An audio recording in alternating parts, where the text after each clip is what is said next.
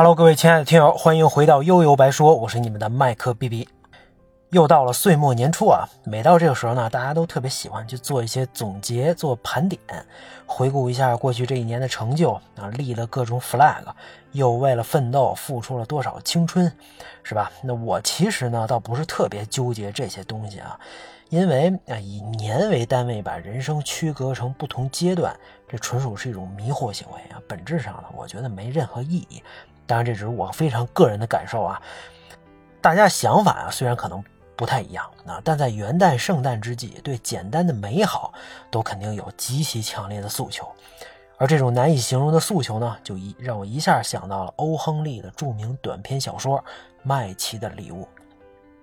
不知道你们有多少人看过《麦琪的礼物》啊？虽然现在播客啊或者听书平台上应该有很多有声阅读，一找一大片啊。那当然，我还是建议大家尽量能阅读文字啊，自己安静的思考。我觉得不管咱们平时生活再忙，都建议每个人能好好的阅读一下这个短片。首先呢，这部短片足够的短啊，多新鲜啊！这这这就是一句废话，这短片不短，它能叫短片吗？黑白电视难道还能是彩色的吗？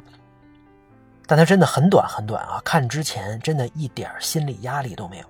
我看的呢是人民文学出版社的欧亨利短篇小说选，这个故事啊在里边一共就五页半吧，这完全符合现在碎片化时间对碎片化内容的要求。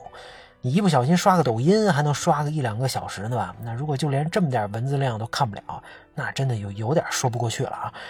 其次呢，这个故事在今天来看完全没有年代的隔阂感。经典嘛，肯定就是超越年代的啊！那不管任何时期，它的这个内核都是永恒的。那最后，既然没有隔阂感，也就是说，直到今天，这样的故事依然发生在我们身边。这既是当年纽约千千万老百姓的境遇，也是今天咱们在生活当中所面临的困惑和感动。那麦琪的礼物呢？首版于一九零六年啊，这很早了，这正好是《荒野大镖客二》前后的那个年代。美国社会变革加剧，资本主义垄断急剧发展，社会贫富差距呢也越来越大。而欧亨利他自己的经历啊，使得他很早就体会到了底层老百姓的艰辛和不易。那作者的生活生存环境和所处的阶层，在《麦琪的礼物》这篇小说当中都有所体现。小说的主人公所处的社会阶级以及生活的艰辛与辛酸，其实也是欧亨利的个人写照。那既然是短短篇呢啊，故事本身啊也非常简单，主人公只有两位，女主德拉和男主吉姆，他们呢是一对夫妻啊，也是纽约城千千万万毫不起眼的家庭当中的一个。那故事的第一句是什么呢？是一块八毛七分钱，全在这儿了那作者只用了几个字儿，就把这对夫妻拮据的生活展现展现在了读者面前。那当然，我们也不用纠结这一一块多钱在今天到底值多少啊？反正这个数在二十世纪初肯定是非常微薄的。而且在第一段还有一个重要的信息啊，就明天就是圣诞节了。那对于一个底层家庭来说，这可能是一件悲喜交加的事儿啊。既然是过节，而且还是这么大的节日，肯定就需要用钱呀。咱们都是春节啊，讲究这个走亲访友发红包，你甭管吃喝玩乐，哪儿哪儿都是钱呀。圣诞呢，跟春节虽然不一样，但对钱的需求那是一样的呀。好歹也得买点礼物吧？啊，可能这就叫殊途同归啊！世界人民大团结万岁！那俗话说，贫贱夫妻百事哀。这个破家呢，每个星期的房租就得八块钱。以前她老公每星期挣三十块钱的时候，可能还能凑合，还能扛。那现在降薪到二十，就捉襟见肘了。好在这种情况呀，看上去并没有影响两个人的感情。那明天就过节，这德拉一直就琢磨着给丈夫买个礼物，可现在手里边就这一块多钱，那一块多钱能干什么呀？巧妇难为无米之炊呀！悲伤没用啊，不管他这几个月怎么攒这个钱，最后剩下的还是这么点儿。生活的支出啊，永远比攒下来的要多，永远是这样。工资低，就只能迫不得已的当月光族。想想着想着呢，他站在镜子面前，一个非常大胆的念头在他脑海里闪现。他把美丽的长发解开，散落在自己身上。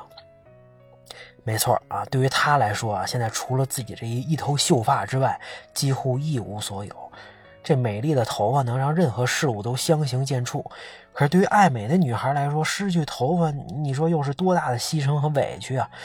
那一番纠结之后，她下定决心啊，还是下了楼，把这个头发用二十块钱的价格给卖了出去。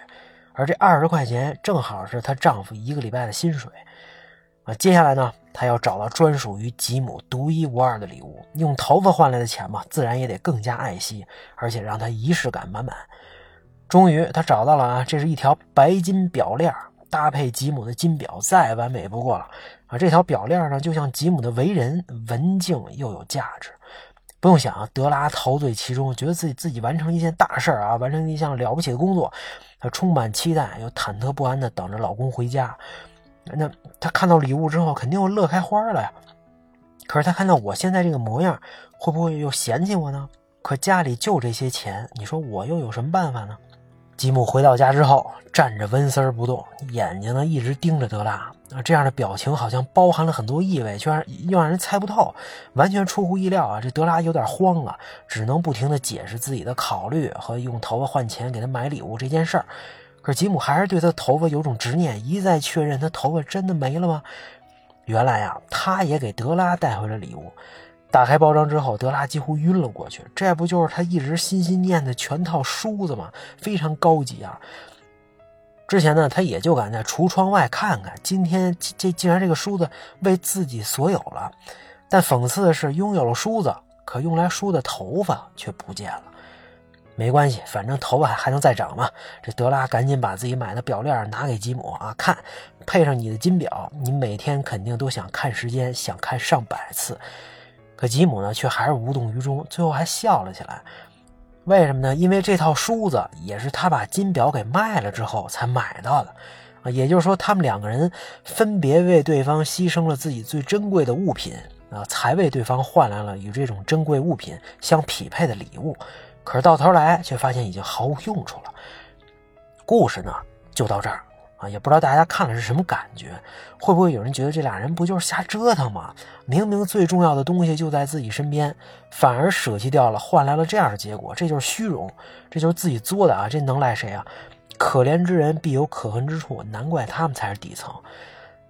呃，要是这种观点啊，我还真不能认同啊。恰恰相反，这个故事呢让我极其感动，正是这种简单的善良和纯真把我给治愈了。那对于德拉和吉姆来说，他们拮据窘迫啊，艰难地推动这个家一点一点往前走。这还没孩子的情况，有了孩子的话，你就想去吧。也不知道在那个年代，是不是纽约也有那么多韭菜收割机啊？那前方的路一片迷茫，瞪大了双眼也找不到方向。那一丝光明到底在哪儿呢？啊，是啊，你看他们为心爱的人买个圣诞礼物，都不得不失去自己最珍贵的东西，太惨了。那只有这样，才能抓住那些美好的东西。但在故事最后，你会发现他们珍贵的东西其实没有消失，最珍贵的、最珍贵的东西确实就在身边。这些最珍贵的，无论用多少钱也换不来的东西，就是他们自己啊，就是他们真挚的爱情和纯洁的心。生活已然这样，你看他们之间的爱情却牢不可破。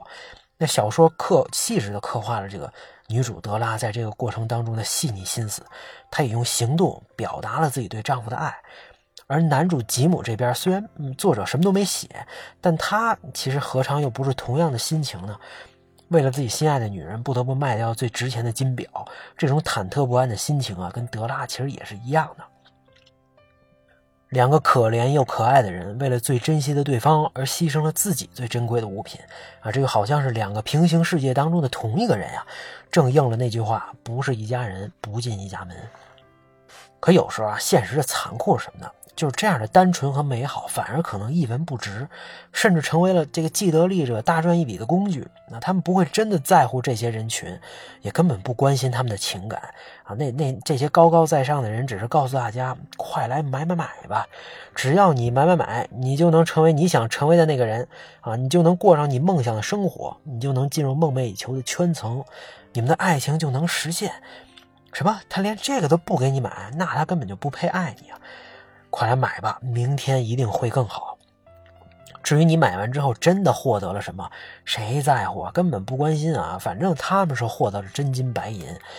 那当你知道自己的真情在别人别人眼里原来是这种感觉，会不会感觉被玷污了呢？当你用积攒了多年的积蓄，却做了一个被别人忽悠的选择，你会不会感觉深恶痛绝呢？可能很少有人这么想吧？啊，因为更多的人已经用实际行动融入进了这场狂欢。也不知道小说当中啊，这头发的和金表的买家，梳子和表链的卖家，是不是已经笑得合不拢嘴了呢？只不过他们的笑脸啊，在可怜又可爱的德拉和吉姆面前是那样的微不足道。在这个圣诞节，我们需要的就是这样温暖又浪漫的烛光，需要的就是点燃未来希望的这道光吧。麦琪的礼物，今天咱们就说到这儿吧。也祝大家圣诞元旦快乐，大家拜拜。